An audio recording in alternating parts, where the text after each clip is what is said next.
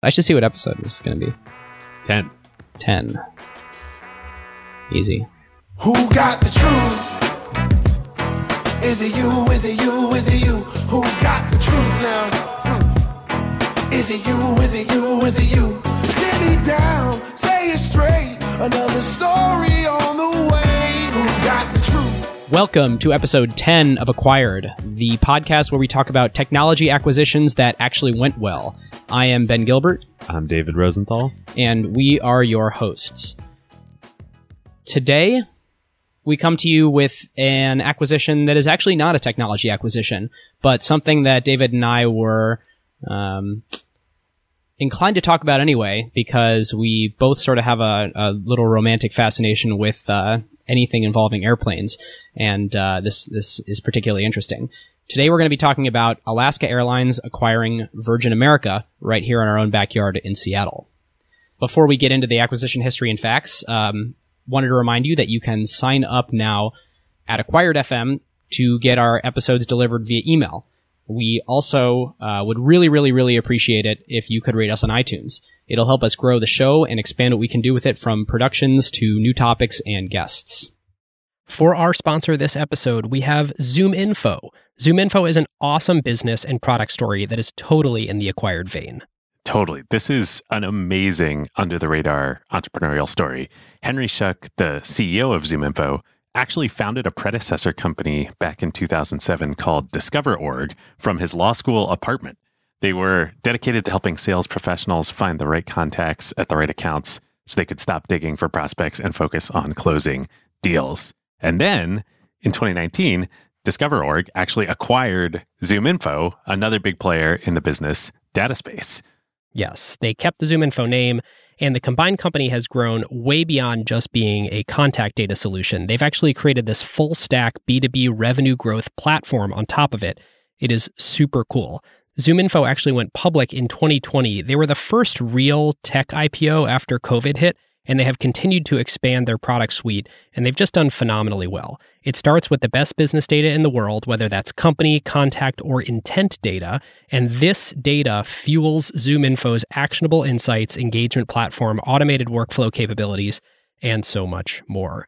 It is the single best way for B2B professionals to find their next customer or close their next deal, streamline their operations, and build the best team possible. And best of all, it is all in one place so your revenue teams can collaborate seamlessly and close deals faster.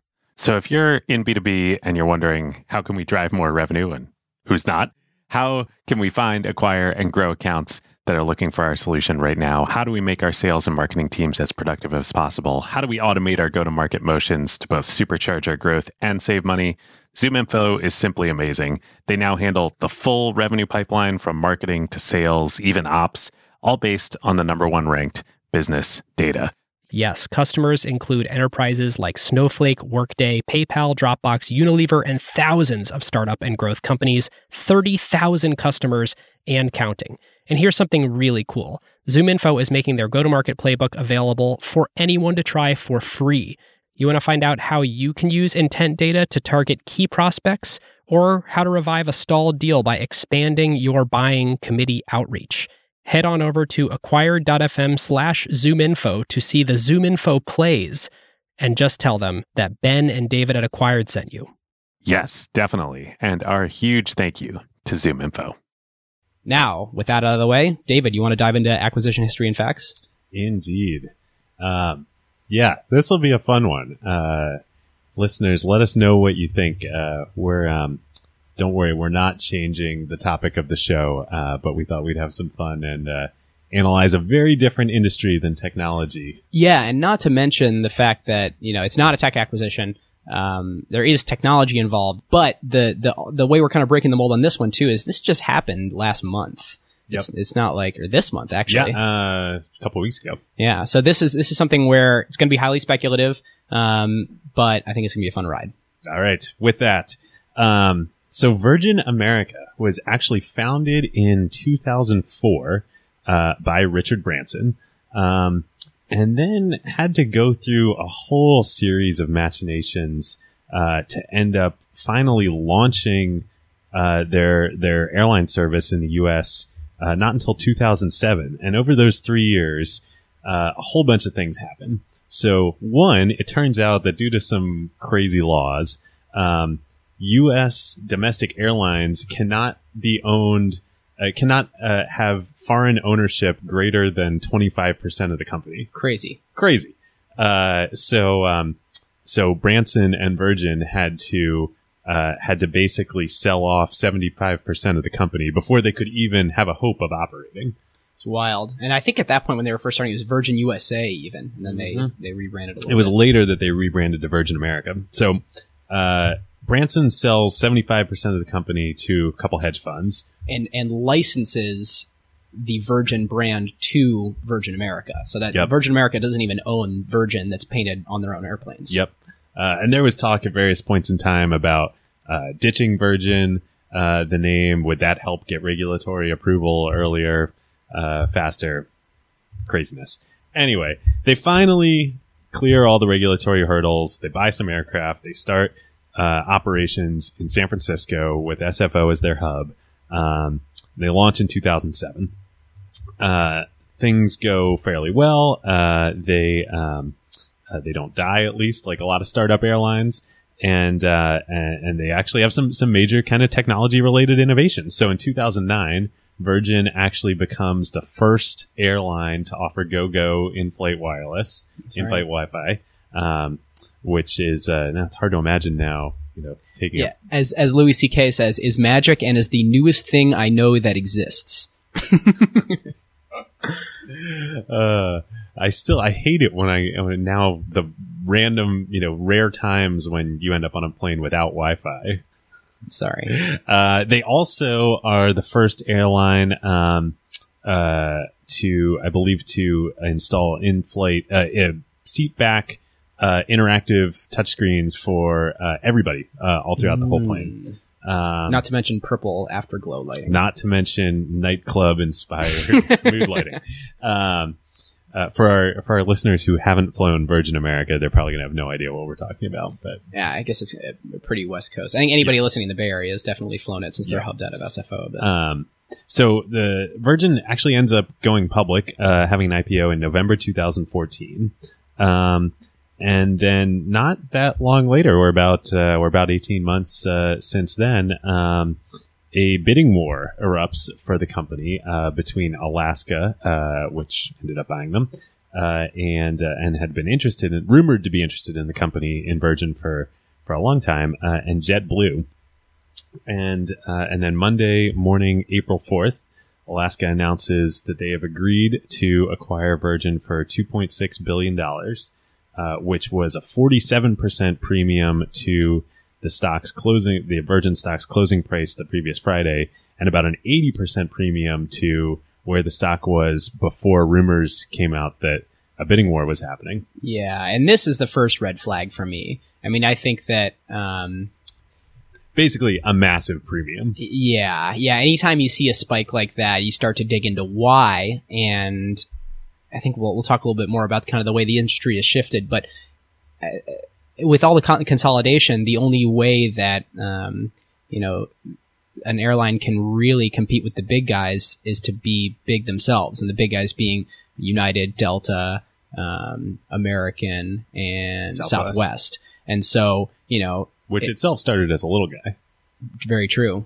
I think that's that's like the typical low end disruption case study, Yep. and they're they're really that's that's a great business and a really interesting story on its own. Yep. But I mean that clearly uh, Alaska in in trying to compete, there's there's a limited number of airlines that it could buy, and um, JetBlue uh, clearly identified the same opportunity, and the result is this very very inflated purchase. Yep.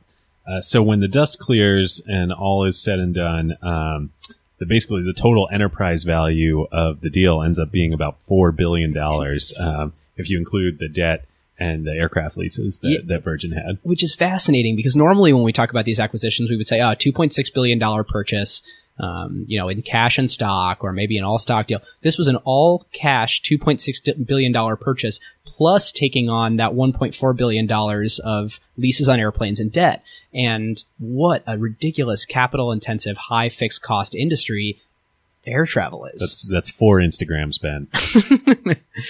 Wild. Uh, and then perhaps the craziest part about this deal is, uh, again, relative to the technology sector. Um, so it was announced a couple weeks ago uh, on April 4th, 2016. Not expected to close until early 2017 at the latest. Huge amount of regulatory review that has to still has to happen here. And, and we've actually seen precedent, um, I think, in, in the American Airlines U.S. Air merger, where um, there there was regulatory troubles and it almost Yep. didn't go through. and uh, the government extracted huge concessions from um, from those two airlines when they merged. So we may be doing a follow up at some point in the future if uh, if by 2017 we don't see a, a joined airline here. And our listeners don't revolt against us for talking about airlines. It's true. Well, the other Okay. the, other, the other really interesting thing here is uh, uh, uh, in just talking about the deal price, um, Alaska Airlines does not have 2.6 billion dollars in cash to make this, this purchase. Um, they, if I if I have my numbers right, um, Yeah, as is- of November of 2015, according to their their earnings, they had 88 million in cash and 1.1 billion in marketable securities. Yep. So I believe what happened here is in the bidding war with JetBlue, um, Alaska has has incredibly clean books. They have um, they're one of the few airlines that actually is investment Very low grade. debt load, uh, and they actually have investment grade debt, which uh, for listeners who aren't in the come from the investment banking world, basically means that um, the amount of debt that Alaska has is small enough relative to its earnings power that people think it's very, very unlikely they'll go bankrupt, especially for an airline. No other airline has is rated as highly, basically, which means that people who lend to them think there's a good chance they'll go bankrupt. Yeah. So is there a chance then that um, that the way I sort of understand it is is uh, JetBlue sort of had to cry uncle because they didn't have the amount of debt available Didn't to have the borrowing power to be able to make the purchase. yep reach these this price. Um, but now this is going to totally transform alaska. Like they're going to take out another billion and a half perhaps plus of debt. To to make the well yeah I, I mean to make the purchase and then to to take on the debt and leases that that uh and virgin was also a fairly low debt load airline as far as airlines go. Um, but still it's changing the capital structure of the company combined company pretty significantly. Yeah. Um, great. Should we move on to acquisition category? Yeah that sounds good to me. Um why don't i start with that? Uh moving on to the acquisition category this to me doesn't fit our mold necessarily of people technology product business line or other I mean, I guess if everything fits in other. In in some ways, it's a business line. Um, they they picked up a, Yep. a brand that people have tremendous affinity for and access different customers with. that's assuming they keep the brand Well, yeah, and that's that's something we should talk about. Ultimately, though, what I think they're acquiring here is capacity.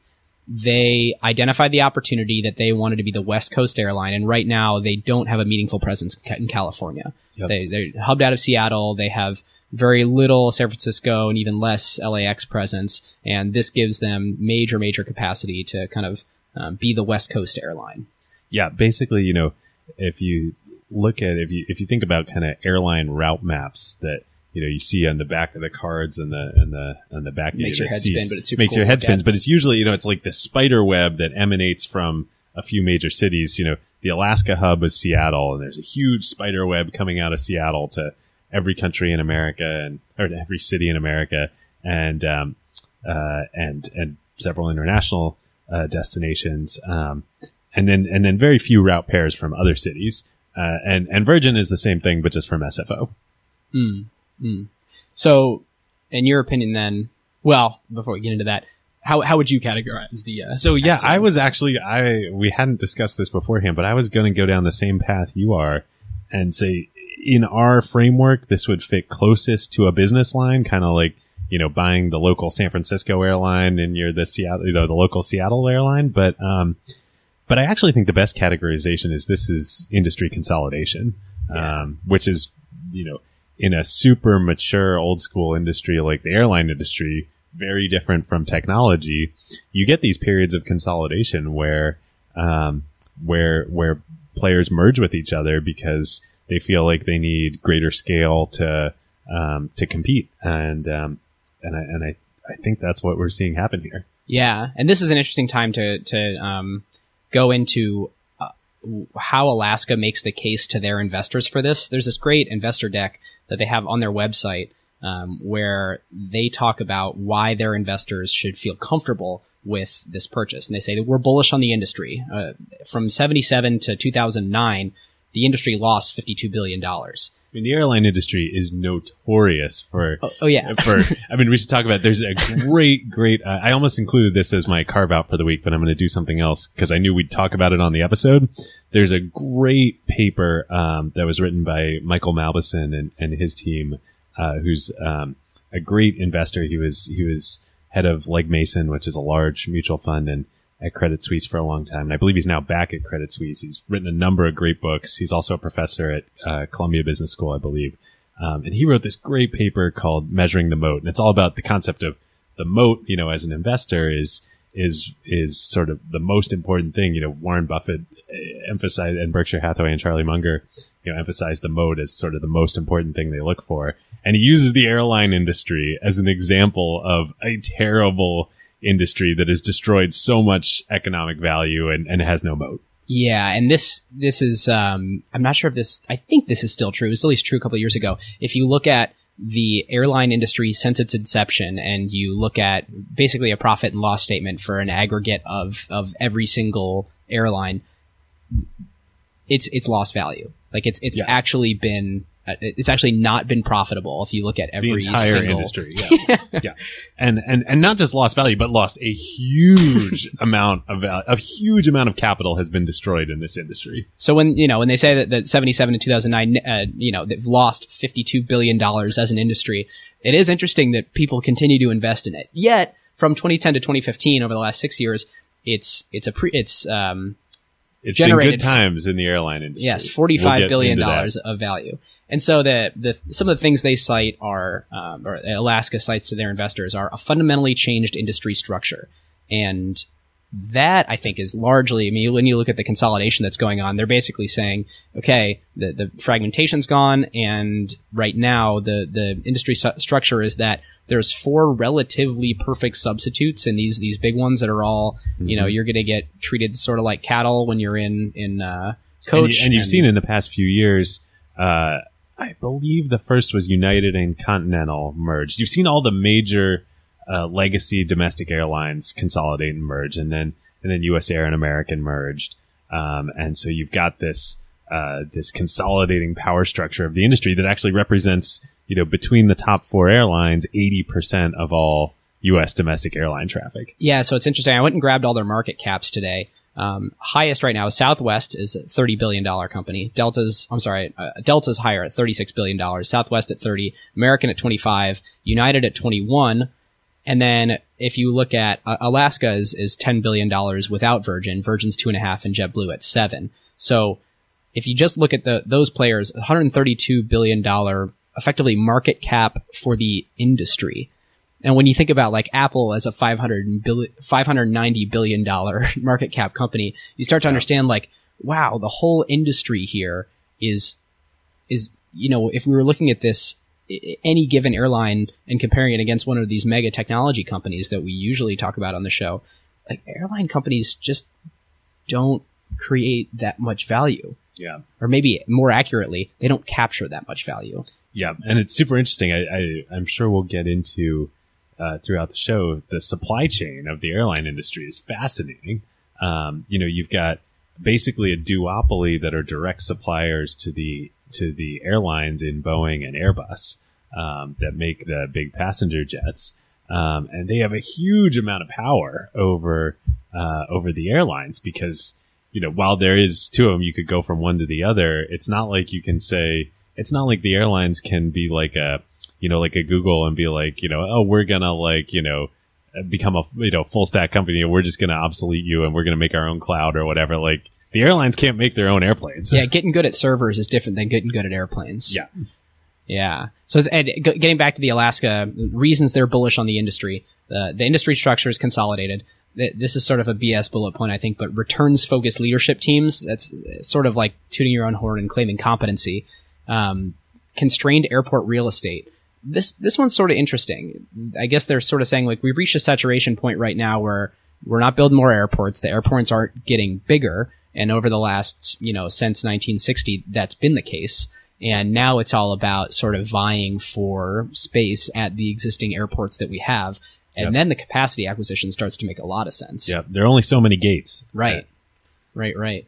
Um, growth in leisure travel, which is interesting to sort of pick apart and, and, and think about why that might be. And then new revenue sources. And I think we can all gripe about how we are um, well aware of all the revenue sources that, that airlines can um, Charging for bags. And, food and entertainment. I mean, some of these are new services they've added, and, and Virgin and Alaska have both been kind of the bleeding edge here of doing flight Wi-Fi and entertainment and movies um, and snacks that are actually.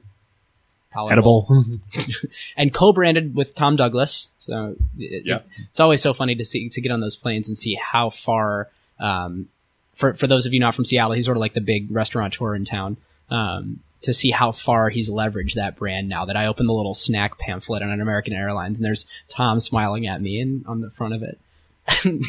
Love it. so artisanal. So Um, yeah, I, I, from a category perspective, you know, I think uh, ab- absolutely I would chalk it up to capacity. Yep.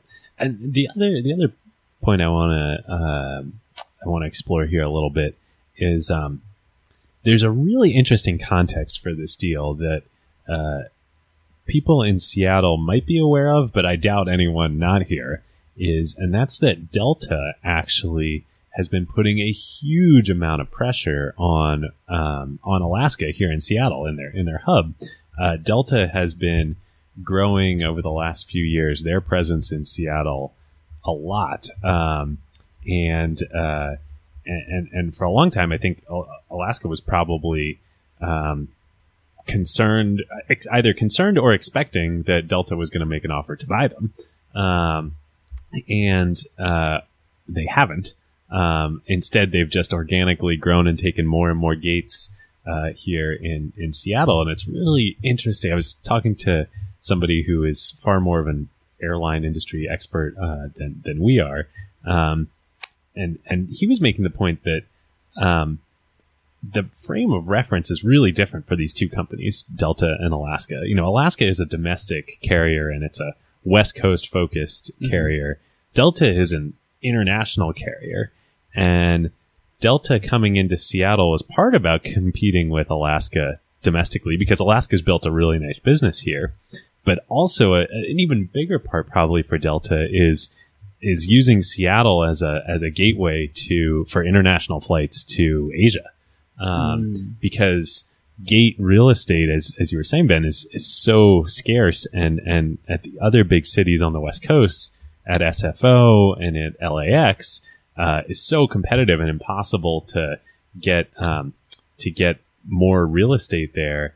Um, I think Delta really viewed Seattle as as kind of their gateway, so that they could send people from all over the U.S. on flights to Seattle and then hop over to Japan, to Korea, to China, um, to what have you. Makes sense. Whereas for Alaska, you know, that's not even an accessible market to them right now. Right, right, right. In looking at this acquisition category and the kind of the way we've we've both defined it, in a two point six billion dollar sale, that it- it seems inflated for two reasons. One, kind of the, the bidding war because it was um, there was scarcity of good airlines to buy that would complement JetBlue or Alaska well. But two, um, a lot of the value, the kind of um, intrinsic value that was given to uh, Virgin even before rumors of a sale was brand value. Yeah. I mean, they have tremendous customer affinity. They do things a little bit differently. You, People who love Virgin love Virgin. I always have and a better people who love. Alaska love Alaska too. It- It's true, but I- actually, and actually, those are two of my favorite airlines to fly. But but Virgin is like notoriously different and better, and feels premium, and that had to be factored into their their you know market cap. And when you think about what they are going to be used for, I mean, Alaska announced that by 2018 they hope to be fully rebranded as as Alaska ho- you know, hopefully they can learn some things from from Virgin, and they've been watching them very carefully. But if they obliterate that brand, you know, what what was the point of paying a markup on a markup for capacity? Yeah. it's it's a great point. Um, you know, the Alaska brand. Uh, again, it was was very good, especially in the airline industry on its own. I think you know really uh, was kind of like very professional. They had either the best in the industry or the best on the West Coast on time percentage. Um, lots of great, you know, very, very business commuter friendly. Um, and Virgin was like, you know, like we joked earlier, like a nightclub on a plane. um, you know, lots of, uh, it was the, the favored airline of, uh, of, um, all me and all my classmates when we were in business school. And we can leave it at that. So then, uh, one other thing that I want to bring up in that realm is payback period. So they cite in, uh, or, or uh, Alaska cites that um, they'll have 225 million dollars of total net synergies at full integration. So what we can pull from that is that there will be 225 million dollars of cost savings after they're fully integrated. So let's call that you know 2018 ish, and that means that there's probably other value that they that that they can create on top of that, like um, a- a- ability to create more revenue because they have these economies of scale, um, new things just on top of that. That means that they have uh, on this. If we look at the four billion dollar as the figure, um, that's a 17 year payback period on this acquisition, just on the synergies. And you know, do we think that? Now, Virgin had earnings as well that would contribute to that, but uh, two points I want to make, but go ahead. Yeah. Uh, no, no, go for it. I've, I've pretty much made the point that like it it, it seems like it's going to take a while to Yeah. to recoup Reg- any way you slice it, it's going to take a while. And I think there are two really head scratching things about this merger um, that uh, that are really important. That some certainly industry experts are, are questioning, um, but you know Alaska didn't, hasn't talked a lot about.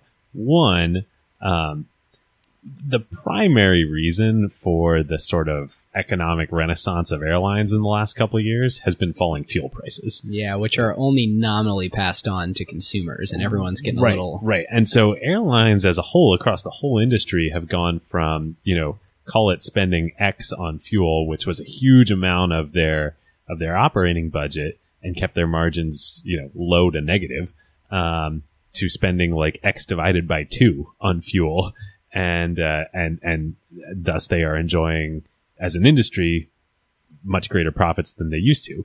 Now, the question is like, is that a new normal or like, is our oil prices going to go back up at some point? And, you know, we could do another show on the oil and gas industry. And this is a major existential question for that whole industry. But if you were to take the viewpoint that like this is a temporary thing and prices will go back up, which historically they have, you know, fluctuated throughout history, um, you know, gosh, it seems like you're buying at the top of the market here where, where profits are artificially inflated. Um, so that's one. Two, you know, synergies, uh, as, as you rightly mentioned, Ben, are, are, um, you know, often about the combined revenue potential and real, you know, and, and being able to extract more money from consumers and routes and whatnot. But they're, they're also really about cost savings. yeah Um, and, consolidating the back and office. consolidate and, and economies of scale and all that front. But there's there's kind of a problem here with this acquisition, and that's that Alaska flies Boeing planes and Virgin flies Airbus planes. exclusively Airbus. Their Yeah, entire Alaska fleet. only flies Boeing and Virgin only flies Airbus. And you might say, as a naive consumer, as I did before I started looking into this, like, no big deal. I mean, like, they look like it's a plane. A plane is a plane, right? Like, I get on it, it looks the same. Well, it turns out that actually they have completely different control systems. And pilots who fly Boeing planes can't fly Airbus planes, and pilots who fly Airbus planes can't fly Boeing planes. so it's not like they're going to be able to share pilots at all between these fleets. Not going to be able to share pilots. Uh, and of course, all the maintenance and all the parts are completely different.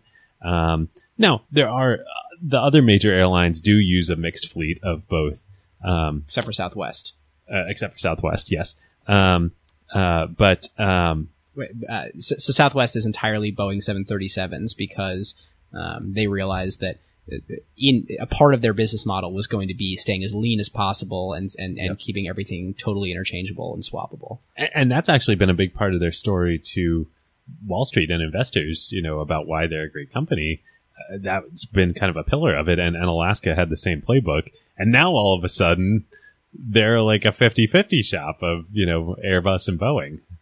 Yeah, and and you know, from a heartstrings perspective too, how dare a Seattle company buy a company that's entirely Airbus planes? That's just not patriotic. Much, much, uh, sordid and painful history on Seattle and Boeing and, um, perhaps for another show. Yeah, Um, yeah. So So yeah, and I think that kind of actually uh, segs into um, what usually is a short segment for us, and I think we'll also probably be short here of, of what would have happened otherwise. And here, clearly, the other. I mean, Virgin was going to be acquired, uh, and and the otherwise was JetBlue had acquired them. Now, JetBlue is also an Airbus uh, um, uh, company, so um, would have been a lot easier for them to realize cost synergies. Yeah, and there's two two points I want to make here. One, Virgin is sort of only recently profitable. I think that so they launched in 2007. Took them three years to have their first profitable quarter. They're struggling as pitching themselves as both a low cost airline and an airline that has a really premium service. Yep. and I think that they were better at adhering to the premium service than they were to the low cost, but that's a tough story to to to sell to consumers. And I think they they they were struggling with you know how how to be both because you can't both be uh, a Volvo and a Cadillac and have that that story be um, you know sustainable and, and enduring. And so I think that um, you know Virgin didn't necessarily need to sell. They were in definitely definitely in the right place, right time, where they had a um, exactly what They got an eighty percent premium to their yeah pre-acquisition uh, share price. That that's pretty good. Yeah, yeah, good, good on them for their M and A positioning. But um, you know that that seems like a little bit of a precarious position. And as as uh, you know, at Pioneer Square Labs, a lot when we're thinking about starting these companies, I think I would get a lot of crazy looks if I was like, well, we're going to be a low cost premium company. It reminds me of um, I've been reading another could have potentially been my carve out, but won't be. Um, I've been listening on audiobook to a great book called Business Adventures. Uh, it's a classic. It's from, I believe it was written in either this in the 70s, perhaps. It was recommended to me by a good friend, and um, I've been listening to it, and it's just it's 10 vignettes of like more more aptly titled business misadventures. Uh, the first one is about a stock market crash in the 60s, but the second one that I'm listening to now is about the Edsel, the the car that Ford launched that's like widely considered like the worst product launch in history. And one of the key lessons from it is that like Ford wanted the Edsel to be everything to everyone. Like they say like, you know, daringly adventurous with a dash of conservatism, you know, and it's like, what? Are you kidding me? Like, you know, uh, you're, uh, or, um, you know, for the, uh, it, it's elegant, you know, luxury for the aspiring, you know, young executive, you know, and affordable for like the middle market. And it's like, what? and it, and it failed spectacularly. yeah, yeah. I, you know, I'm not over here preaching that that that that was going to be Virgin's path, but that was always sort of a head scratcher to me about that company. Now, the question that I want to pose to you is, what would have happened to Alaska in with with all the consolidation in the market going on and kind And of the moving to four, four major players, the pressure from Delta on the home front? You know, what if they don't expand? Yeah, and I think this, you know, to give some credit to to Alaska, um, I feel like we've been sort of taking pot shots at this deal. um, they were in a tough position, I think. Um, you know, doing well in the moment, but facing this pressure from Delta, this consolidation across the whole industry, and they had developed a really, really nice niche um, here in Seattle as the the you know by far the best routes and customer service for people who live in Seattle and fly in and out of SeaTac, but great business routes. Um, but they kind of had nowhere to go. Uh, They were getting pressure from Delta here. It was super hard for them. What are they going to do? Expand internationally? Are they going to um, go to other cities? And, and that's what they did with this. They said, we, we kind of need to, we need to grow. It's going to be super hard to do organically. Here's an opportunity. We have a great balance sheet, um, and and for an airline, a lot of cash. We know we're relative to the industry pretty well run. Here's an opportunity to buy Virgin and basically double our size and run the same playbook again. Um, or they could have just stayed in sort of steady state where they are. Well, it's funny you you you, you would hope that they double their market size because the the acquisition is so expensive. But when you look at the numbers of um, what Alaska's doing and what what Virgin's doing, um, Alaska has 32 million total passengers a year. Virgin has seven. Alaska has a thousand departures a day. Virgin has 200. There's 112 destinations served by Alaska. Virgin has 24. Uh, pre-tax profit from Alaska, 1.3 billion dollars. Virgin, 200 million dollars. So like that is an expensive purchase for a much much smaller operation. Yep. And a much smaller operation with um, no room to grow in San Francisco.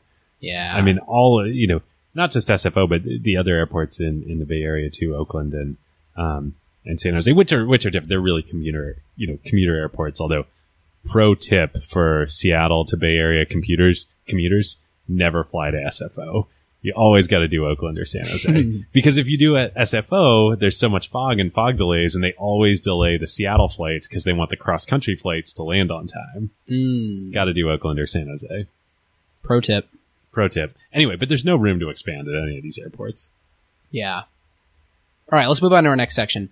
What tech themes does this illustrate for you? Yeah, this is a really interesting one. I I debated a lot of ideas here, and it's ironic because this is not a technology acquisition. Um, but actually, I, I'm going to go with um, niche marketing.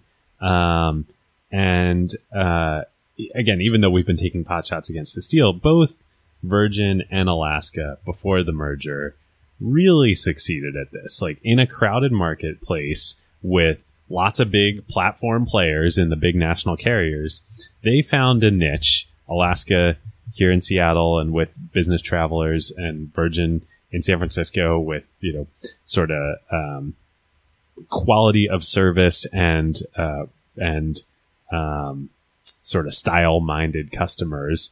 Uh, and they served it really, really well. And they grew very big businesses out of that. I mean, uh, you know, combined, uh, the, you know, the, obviously the price for Virgin at $2.6 billion. And I can't remember what was Alaska's market cap before.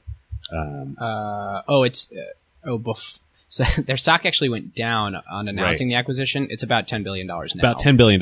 You know, these are great businesses. And I think that same um, principle totally applies in technology. And, and people, especially startups, often overlook it. Like they try and go after, you know, the Delta or the uh, United or the Southwest on day one. They try and go after, you know, Google on day one. You're not going to beat Google on day one. The way you're going to beat Google down the road is you start with a small audience, a small niche of people who love you passionately, and then you grow from there. And then you knock, you know, then you knock down, you know, in crossing the chasm speak, the next bowling pin and the next bowling pin and the next bowling pin. And that's much easier to do in technology than it is in airlines. But the great thing about it is that, you know, you're probably not going to become the next Facebook or Google. But if you knock down a couple bowling pins along the way, you're still going to become a really great and valuable company. And then maybe you get a chance to knock them all down and you will become the next, you know, you will be Snapchat and become the next Facebook. Calling it here. There you go. That's a good point. Does that analogy also kind of apply to the, the brand loyalty aspect of airlines? Hmm. Which they've, you know, huge um, innovation Yeah, uh, they, they in invented the, loyalty. in the inventing, you know, the the loyalty and the airline miles um, and status. Hmm. Yeah. So you're postulating that they're in order Would- to are there are there are there technology companies that have probably not enough? There should be more, but that have taken that sort of loyalty aspect where like the more I use a platform, the deeper I get locked in because the more you know airline miles I have on it, for lack of a better word. Mm. Yeah, I mean, totally. I, I think that everybody that has has like done well at loyalty in the last fifty years has taken it from airlines. The question is like, do you need to? OpenTable definitely did, Yeah, uh, su- quite successfully. Yeah. um, I get, well, I guess I'm wondering, do you need to? That would be a great uh, acquisition to cover at some point. OpenTable? yeah. Yeah. I'll add it to the list. We um yeah, I'm trying to think about like is it necessary it, has something changed in the world where it's necessary to consolidate to keep loyalty because like d- does something exist now that didn't exist before where people only ever want to use one airline? Or I mean, that's definitely the case in technology. Like, I think about, um, Oh. you know, the power law and the power of network effects, like HipChat, right? Like, two years ago, a bunch of our portfolio companies used HipChat, and Mhm. some of them used Slack, and some of them used HipChat, and they would, you know, I'd talk to people using HipChat and be like, you should really check out Slack, and they'd be like, ah, you know, we use HipChat, like, it's good enough. But then, like, as their friends at other companies got on Slack, and then Slack channels started popping up for you know industry groups and whatnot, and then it was like, well, we should really think about moving to Slack, and like then you know this power law takes over, and being on even if you know I think Slack has done a lot of great product innovations, but even if they hadn't, you would be pushed to move towards it, even if you're on HipChat because the rest of the world is on it. Yeah, and with Slack, I think that the like network effect was because people were starting inter-company Slacks. So you would end up with Yeah. like, oh, I'm in this Slack that's like a social thing or an industry thing, and then it Yep. was like, I'm not going to keep using two separate applications. So like, it, does that apply here? Where oh, I'm not going to maintain points at two separate loyalty programs because that was always super annoying. I, I mean, I, there was a few startups that I was trying out that were trying to aggregate my loyalty programs for me, or at least help me keep track. And that was that was a uh, kind of total pain. Um, Oh, but uh, to to um, segue off of aggregator onto another technology trend. Let's see if this. Let, let me think through this and see if this logic kind of follows. So uh, sites like Kayak and Hipmunk and all these, you know, Travelocity, Yep. Priceline, travel aggregators pop up yep. and that's 15 20 years ago and that effectively commoditizes airlines and compresses their margins because people's loyalty people's loyalty to those airlines is shaken because they have an easy way to find cheaper prices. Mhm, to price compare and so, and so therefore margins are driven down because airlines get more commoditized. And when they're more commoditized and there's less profit to be had even though they weren't making a lot of profit before they need to consolidate to create a cheaper back office to you know take Yeah. advantage of economies of scale. And now if you're a smaller airline the inefficiencies from you having a smaller operation could kill you and so if you follow it all the way back to the the online travel aggregators, does does that sort of create the environment in which you need to have a bidding war for this acquisition so that you can be a more major player in a Yeah. consolidated market? Hmm. It's interesting. Um, it feels a little bit. It's different because it hasn't fully become a digitized industry, but it's reminiscent of Ben Thompson's aggregation theory, Hmm. right? Where, um, where aggregating uh, the consumer endpoint and experience, uh, he argues, in you know the the digital 21st century, you know, post internet world is where all the value is, and then you can aggregate all the all the difficult, you know, content creation uh, behind that uh, content creation uses, but in this case, you know, airlines like point to point travel, Mhm. um, and and own that relationship with the customer at the front end, and then you commoditize everything on the back end, and that's completely happened. And and interesting, Southwest, you know, has refused to uh, participate in the Let aggregators yeah. uh, to let themselves be aggregated, and and probably has some of the most you know loyal customers. Um, you know, I mean, their ticker symbol is love, L U V, right? uh, and they always talk about how much you know everybody loves each other at Southwest. Um, yeah, they've fought that actively, and and have probably had the most success on the branding front. Yeah. Yeah, yeah.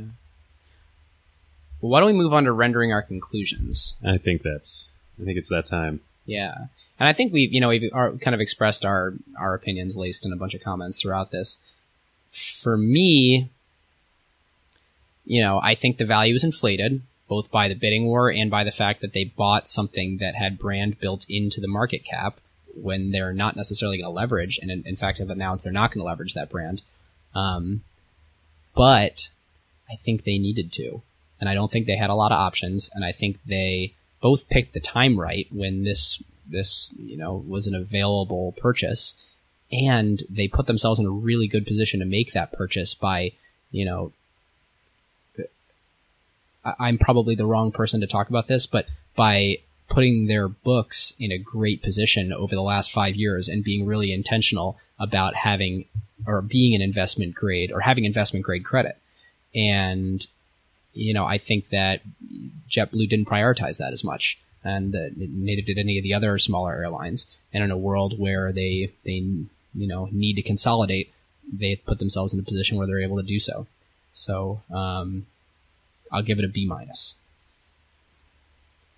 Yep. I mean, it's hard to it's hard to separate out uh, just at least for me this sort of coming from the tech industry this sort of uh, shock at looking at the terrible economics of the airline industry as a whole and dynamics um, uh, versus the actual um, quality of decision making in this acquisition. Um, so I think a lot of what you said I agree with, um, but I'm going to go lower. I'm going to go C minus uh, because um, what you said is right, but they paid so much money. they paid so much money. I mean, I I don't think it's public, and I don't know that anybody except the executives involved know what what um, Alaska's initial bid for Virgin was, but like it got bid up so many times until like Ooh, that's a large price for something that your pilots can't fly.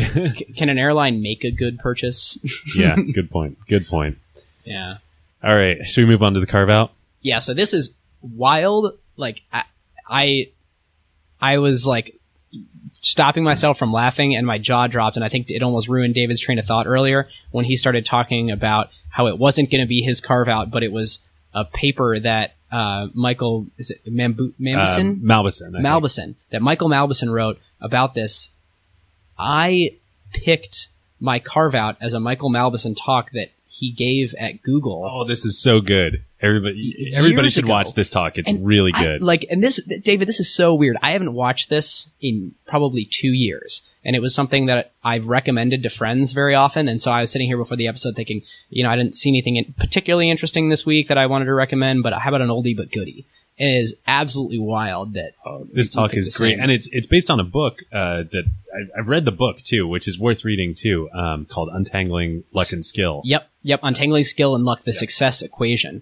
And it is so, so fascinating. He gives so many great examples that will make you both uh, uh, like follow it logically and nod your head and sort of scared that about how much of your own success has been out of your control or how much the world is out of our control. So how much of your own success, success cannot be attributed to you and how much of your own failure cannot be attributed to you and trying to figure out what are things that you have attributed affected to your own skill. Yes, yes. And and what are things that, you know, you actually should be focusing on and what are things that you should know that there's going to be randomness in the world.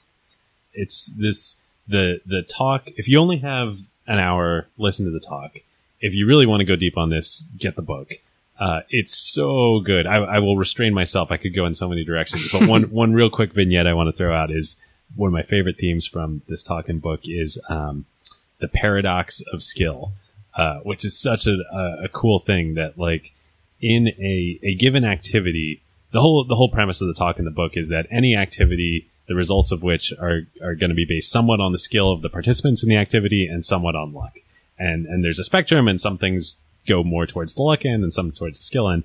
The paradox of skill is that even in things that are highly skill based as the level of play gets higher so imagine the the example Mauboussin uses is basketball as basketball, which is very skill based, as the level of play gets higher and higher, and the parity of skill amongst the players gets more and more uh, uniform, then luck plays an increasing amount uh, role in the outcome. Even though it's a skill based game, Particularly due to globalization because the Yeah. only people who are even considered for this are the best in the world. So then it's it's like, well, among the people that are all the best that look very similar to each other in Yep. skill level, The variation in skill gets so minute. Uh, that among- luck is magnified. luck is relative. magnified. Yeah, super. And the exact same dynamic holds true in investing, in startups, in in lots of things. When, when the world is the pool, you always have the cream of the crop, and then it's it's all about all the crazy dynamics that play out from there. So, can't recommend it enough. It's on YouTube. We'll link it in the show notes. Definitely check out the Success Equation: Untangling Skill and Luck. I, I I've taken enough time. I'm going to save mine for another time. Uh, it wasn't wasn't super interesting anyway. Well, I'm going to doubly recommend this. It's so good. all right. Well, there you have it. Well, a huge thank you to our sponsor for this episode, ZoomInfo. If your company wants to supercharge its ability to find, acquire, and grow customers while also becoming more efficient, it is a no brainer to start using ZoomInfo. And now they're making their automated go to market playbook available for free for anyone to try. Head on over to acquired.fm slash zoominfo to see this go to market playbook. And when you get in touch, just tell them that Ben and David at Acquired sent you. Thanks, ZoomInfo. Thanks for listening today. Um, again, if uh, if you have the time, please, please, please leave us a review on iTunes. Um, can't uh, can't say enough how much it's it's uh, important to the success of the show, and uh, we love your feedback. So um, and and if you want to receive episodes by email going forward, uh, just sign up on acquired.fm and we will um, we're also now going to start publishing the show uh, by email updates as well if you prefer that channel it's true, and you can give us feedback on the website or acquiredfm at gmail.com. See you later, everyone. Who got the truth? Is it you? Is it you? Is it you? Who got the truth now? Huh?